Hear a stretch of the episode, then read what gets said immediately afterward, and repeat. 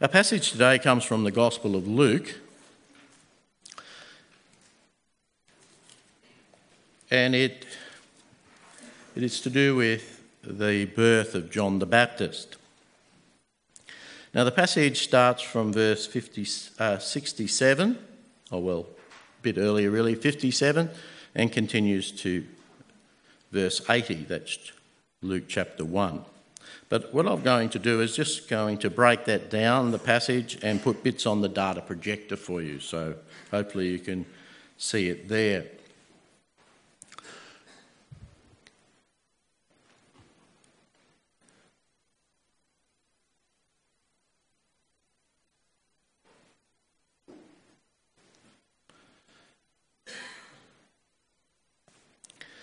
When it was time for Elizabeth to have her baby, she gave birth to a son. Her neighbours and relatives heard that the Lord had shown her great mercy, and they shared her joy. On the eighth day, they came to circumcise the child, and they were going to name him after his father, Zechariah. But his mother spoke up and said, No, he is to be called John. They said to her, There's no one among your relatives who has that name. Then they made signs to his father to find out what he would like to name the child. He asked for a writing tablet, and to everyone's astonishment, he wrote, His name is John. Immediately, Zechariah's mouth was opened and his, and his tongue set free, and he began to speak, praising God. All the neighbours were filled with awe, and throughout the hill country of Judea, people were talking about all these things. Everyone who heard this wondered about it, asking, What then is this child going to be? For the Lord's hand was with him.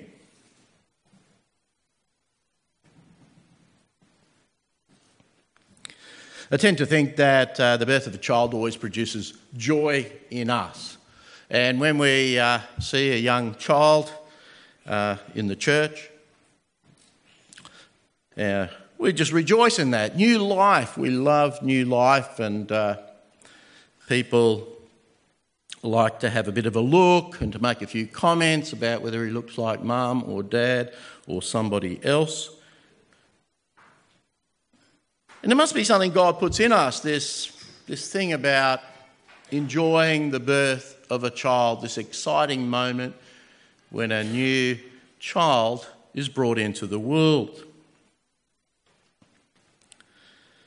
I think there's also joy for the mother when she uh, maybe enjoys her pregnancy, but in the end, she's just looking forward to uh, the baby being born and to get back to a normal size. I'm sure there's joy in that. For me, there's always been joy in the fact that when uh, Marianne has given birth to a child, that she's okay and the baby's okay and and that just gives me a sense of relief. So, for some people, they get a huge amount of joy at seeing a new, a new child. For me, it was always a, I'm glad everyone's okay. That's how it was for me. I'm not typical, that's just how it was for me. Sometimes we get joy in just thinking about the future. We look at a child and we think, what sort of personality will that child have? What kind of humour? What characteristics? What gifts? What abilities? And, and we just sort of play with those thoughts. Now, for Elizabeth, the wife of Zechariah, the cousin of Mary, the birth of her son was even more extraordinary. As we know from reading uh, through Luke, if you've been here over the last few weeks, we know that Elizabeth was well beyond childbearing age. And we also know that Zechariah was a Levite, a priest, and we know that he went to the temple, and there the angel Gabriel confronted him and told him that he would have a son.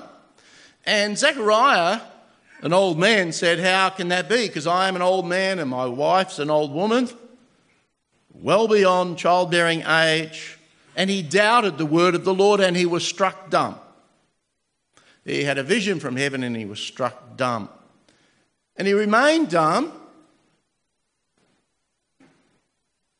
while Mary was, uh, while Elizabeth was getting pregnant. Through the whole pregnancy and even eight days after the pregnancy, he remained dumb perhaps for a year. We don't know how long it was before Elizabeth did become pregnant, but we know it was probably around a year. Dumb for a year. And the people in the village, you can just imagine them saying, Isn't it amazing? Elizabeth, who can believe Elizabeth going to have a child? And, and there's Zechariah. Something amazing happened at the temple. I, I don't know what. I can imagine the rumour mill circulating about what they thought it might be, but there he was, dumb, unable to speak. And then Elizabeth gives birth to a child. And we can just imagine it's a whole community event. Everyone's excited for them. It was considered a disgrace in the ancient world for a woman not to have a child. And so we can just imagine the community excitement caused by the events that were happening amongst them. A miracle was taking place. Now, brothers and sisters, uh, you know how you read your Bible lots of times and then you suddenly think, oh, I didn't really realise that, that, that kind of thing. It just struck me, I think for the first time this week, that the way this circumcision and naming ceremony went. It was quite an amazing thing because the villagers decided on the name of the child. We're going to call him Zechariah. Now, just imagine if we had a baptism today and Martin and Nick are up here, and I say to them, let's just have a poll. What shall we call this baby boy? Now, I'm sure that they probably would go back down off the stage and say, we might go somewhere else. We, it's just strange in one sense, but the whole village says we're going to name him Zechariah. I hadn't really realised how much involved they were in the whole process. Obviously, Zechariah was the father's name, and it's a good thing to name your children in those days after your parents. That was quite a common occurrence. In fact, for my generation, uh, my whole family is named after grandparents. I'm actually the second one in my family to be called Gerald. My uh, older sister was called Gerald for an hour or two because my father was out in the hallway when the nurses said, You've had a baby boy for my sister. And he went straight on the, uh, I don't know where you made a telegraph, telegram in those days, but he went straight to the telegraph uh, office, probably the post office, and sent a telegram to Holland saying, I've had a baby boy, his name is Gerald, and then having to do that whole thing again two hours later and saying, but now she's called Harriet, named after her grandmother. Quite common in previous generations. Nowadays, people tend to pick names that they prefer or like. And so they can't believe that Mary, uh, sorry, Elizabeth, said, No, his name's going to be John. And they said, Well, hmm. let's go up to Zechariah, bring a chalkboard. What's his name? His name will be John. John means the Lord has shown favour. The name Zechariah is not a bad name either. I just thought I'd look it up, but it means Yahweh has remembered. God has remembered. The Lord has remembered. It's not a bad name either, but his name would be John. John, the Lord has shown favour. And so the baby was circumcised and named at the same time. Now, uh, now just you put that all together, how amazing these events were. The priest that goes off to the temple for his once, perhaps in a lifetime opportunity to serve there, comes back dumb, unable to speak. His wife gets pregnant, a wife well beyond childbearing years. She gets pregnant. The child is born, and against all custom, they call the child John. And the whole village is buzzing, and in fact, the whole hill country, it says, of Judea was buzzing. What kind of child will this be? You know, the Lord's hand is upon this child. And, brothers and sisters, there was great joy there and awe and fear of God there. They all felt humbled in the presence of God. It's after that that Zechariah song, Zechariah's psalm, is spoken by Zechariah because suddenly his mouth is released, his tongue is loosened, and he can speak. Again, that just added to the excitement that took place. And this is the song we're now going to look at. And it's called by many Benedictus. Zechariah's song, Benedictus, because it begins with the name uh, in verse 68, it says blessed. The word blessed in Latin is Benedict. Benedictus. Blessed. So let me just read it and we'll have it on the data projector. Then his father Zechariah was filled with the Holy Spirit and prophesied, Blessed is the Lord, the God of Israel, because he has visited and provided redemption for his people. He has raised up a horn of salvation for us in the house of his servant David, just as he spoke by the mouth of his holy prophets in ancient times. Salvation from our enemies and from the hand of those who hate us he has dealt mercifully with our fathers and remembered his holy covenant. The oath that he swore to our father Abraham, he has given us the privilege, since we have been rescued from the hand of our enemies, to serve him without fear, in holiness and righteousness, in his presence all our days. Now, what I've done, if you just have a look at the uh, at the data projector there, I've, I've put some verses next to some of the uh, quotes, and you can just see that what a man of God Zechariah was in how he takes up Old Testament quotes and he, he just joins them all together for this song. He was a man of God, he, he just knew his Old Testament so well. So, this Benedictus is divided into two parts. The first part speaks about the works of God. That's what we're looking at now. And as you read it, you can't help but think to yourself, it's all about, it's not about John the Baptist at this stage. It's all about what God is doing for the world, what God is doing for Israel. That's what it's about. It surprises us, really. We would think that he would wax lyrical, if you like, about the birth of his son. But no, he sees that in all these events, something far more amazing was happening. And that God was about to deliver Israel, that he would send his son, a son of David, the fulfillment of Abrahamic promises. Thousands of years earlier, would all be fulfilled in the coming of the Lord Jesus Christ. God has raised up a horn. The word horn uh, you can think of a rhinoceros or something when a rhino uh, lowers his horn or raises it. It speaks of authority and strength, and eventually it became to mean king in Israel. God has raised up a king, an almighty king for his people, and he would redeem them. And we know that person to be Jesus. He would be a shepherd for his people.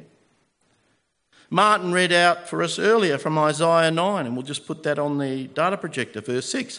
For to us a child is born, for us a son is given, and the government will be on his shoulders, and he will be called Wonderful Counselor, Mighty God, Everlasting Father, Prince of Peace. Of the greatness of his government and peace there will be no end. He will reign on David's throne and over his kingdom, establishing and upholding it with justice and righteousness from this time on and forever. And this king would be a shepherd, just from Ezekiel 34. I will place over them one shepherd, my servant David, and he will tend them. He will tend them and be their shepherd. I, the Lord, will be their God, and my servant David will be prince among them. I, the Lord, have spoken.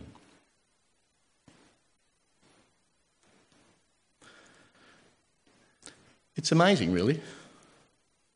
Like I said, if you get something absolutely tremendous happening in your life, that instead of going straight to what that is, the birth of a child to yourself, you see that God is working in the world in the most amazing way. And that's how Zechariah saw it. His mind just went straight to God and what God was doing. It's only in the second part of Zechariah's Benedictus, his song, that we find a little bit more about John the Baptist. And I'm just going to read that to you now. And you, child, will be called a prophet of the Most High, for you will go before the Lord to prepare his ways, to give his people knowledge of salvation through the forgiveness of their sins. Because of our God's merciful compassion, the dawn from on high will visit us to shine on those who live in darkness and the shadow of death, to guide our feet into the way of peace. I look at uh, John the Baptist a bit like the dawn, or the dawn before the sun rises. You know how it lightens up the sky, but the sun hasn't yet come out? That, that's what John the Baptist was. He, he was someone that heralded a new dawn, but he wasn't the dawn himself. He just just as John the Baptist would come and the Messiah would follow Jesus, in the same way, you know, the dawn lights up the sky, but the sun has not yet appeared. And that's what we read here, that's what's being told to us. And when John the Baptist started his ministry, there was a great crowd. We read that at the end. And you can imagine why there's a big crowd there, because maybe 30 years earlier, all these events had taken place and people remembered. And they said, That child, there's something special about that child. And so when John the Baptist first started preaching, there must have been a whole lot of people coming to hear him. But when John the Baptist was with his disciples and Jesus walked past one day, he pointed out to his disciples and he said, Look, the Lamb of God who takes away the sins of the world. John the Baptist's role was to point out the Messiah. For you and I, it's the same thing. I just want to show you, uh, well, I'll first read what Don Carson writes. Human beings find their greatest importance in pointing to Jesus. I just want to, I'm going to bring this up again later on, but human beings find their greatest importance in pointing to Jesus. And then we'll just put on the John the Baptist quote from Matthew, the next one. Matthew writes Truly I say to you, among those born of women there has arisen no one greater than John the Baptist. Yet the one who is least in the kingdom of heaven is greater than he. If you are a Christian, you are greater than John the Baptist. And he was the greatest prophet of the Old Testament era before Christ. And you think to yourself, how can that be? And I think mainly it's in the area of knowledge. As you know, John the Baptist prophesied, he, he had remarkable courage. He got offside with Herod, who had divorced his first wife to marry his brother's wife. He pointed that out as not being of the will of God. We know about Salome, the dance, the drunken uh, king who said to his stepdaughter, You know, even if it's half of the kingdom, I'll give you whatever you want. Ask. And she talked to her mother, and the mother said, Ask for the head of John the Baptist. And so John died before the crucifixion of Jesus. John died before the resurrection of Jesus and the coming of the Holy Spirit. John the Baptist was great, he was courageous, and yet he had less information than we do about the Lord Jesus Christ. Now, I just want to put up that Don Carson quote again, maybe go to the next slide. And I'll put two, I've just changed it a little bit. So if you put on the next one as well. So Don Carson wrote this Human beings find their greatest importance in pointing to Jesus. And I thought I'd modify that to say, human beings find their greatest joy in pointing to Jesus. When you read, we'll just leave that on the screen, that's the last slide anyway, but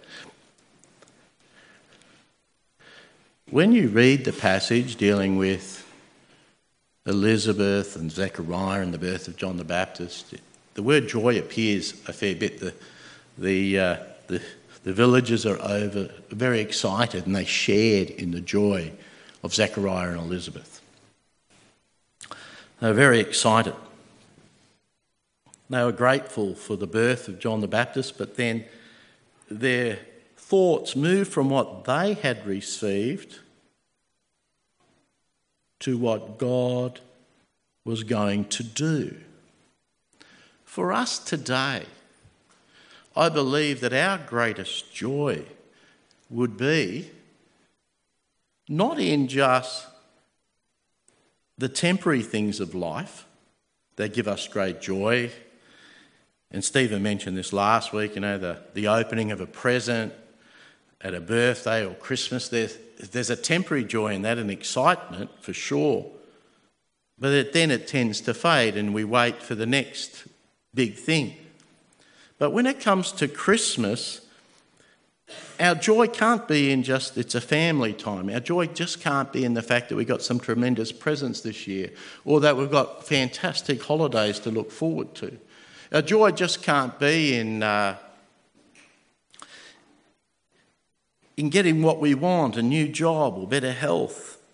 Whatever things that create joy in us do, our greatest joy must always be in what God is doing in having sent his son Jesus. So for Zechariah, it was for the coming of Jesus. For us, it is the fact that we look back and it's what God has already done by sending the Lord Jesus Christ.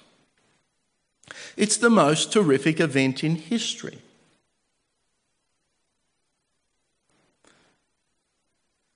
One of the problems I find with Christmas is that we are so occupied with getting things organised,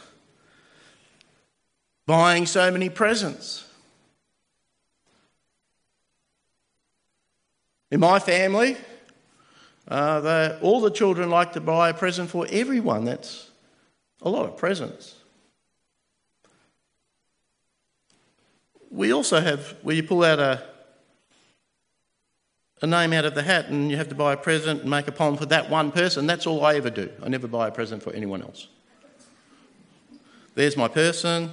I get online. I've bought it already. It took about five minutes. Uh, the, the poem is going to take longer, and I haven't written it yet.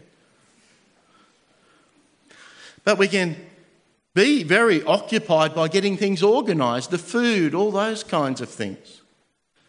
And in the end, we forget what we're meant to be joyful about. At the moment, I, I like using this prayer app that I have on my phone. And uh, it, it, I put most of you on it. And uh, so I get an opportunity to pray for you every now and then. And I write some things about you. It's all very secret. You don't know my password, don't know what I'm praying about. But it also downloads a John Piper Christmas uh, devotion every day, which you read. And John Piper, if there's any person that likes joy, it's John Piper. And, uh, and you get that, you know, that. And I think that needs to be prioritised in our life. This capturing, if you like, the essence of Christmas so that our hearts are slightly warmed and, in fact, more than warmed become aflame again with what God has done. Joining in Zechariah's song, having our own Benedictus. Not Zechariah's, but your Benedictus. Your blessing. Blessing God for what he has done for you in Christ.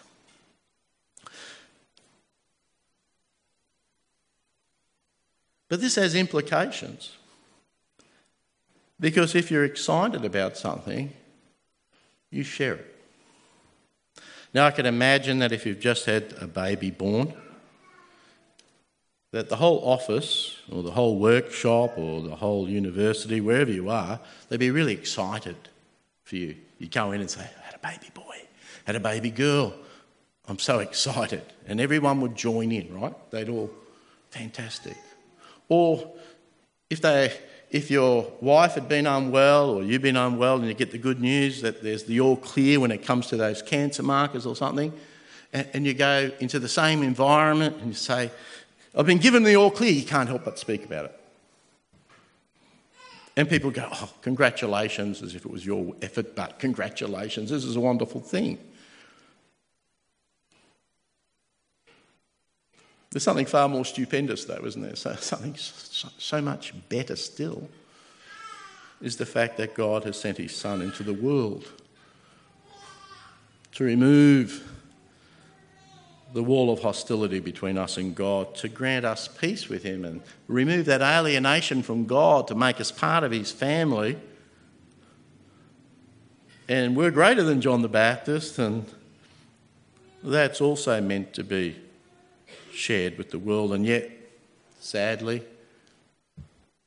we're so reluctant at times to express our joy in the real meaning, if you like, of Christmas. Part of what we've done to this year as a session, and some others have been involved in it, is the Vine Project. And, and part of that is this line, which is moving people to the right. It's not really that's just how the book does it, but what it actually means is moving people closer to Jesus. That's what John the Baptist did. Look, the Lamb of God who takes away the sins of the world, and, and he pointed people to Jesus. And that's what we can do. That's what we should be doing because we're excited about what God has been doing in sending the Lord Jesus Christ. So many blessings to be found in Christ. That's why we, you know, the Evangelism Planning Committee produced the cards that you can put in someone's letterbox. And you can even write a note, if you like, on that, just thinking of you this Christmas. Or you can put a card in the letterbox of your neighbour, your own card, and say, you know, as we remember the birth of our Saviour, and, and say something personal. Or, or to actually say, have the courage to invite someone to a service or to speak into the lives of other people. That's what we are called to do. That's what Zechariah did. Something stupendous, something fantastic happened in his own life, and yet he just lifted his eyes and he thought about the coming of the Lord Jesus Christ and what God was doing in the world. Just to put, leave those quotes up, I just want you to think about it. Human beings find their greatest importance in pointing to Jesus. Do you think I'm right in saying human beings find their greatest joy in pointing to Jesus? You can let me know at the door if you shake my hand or not. Amen.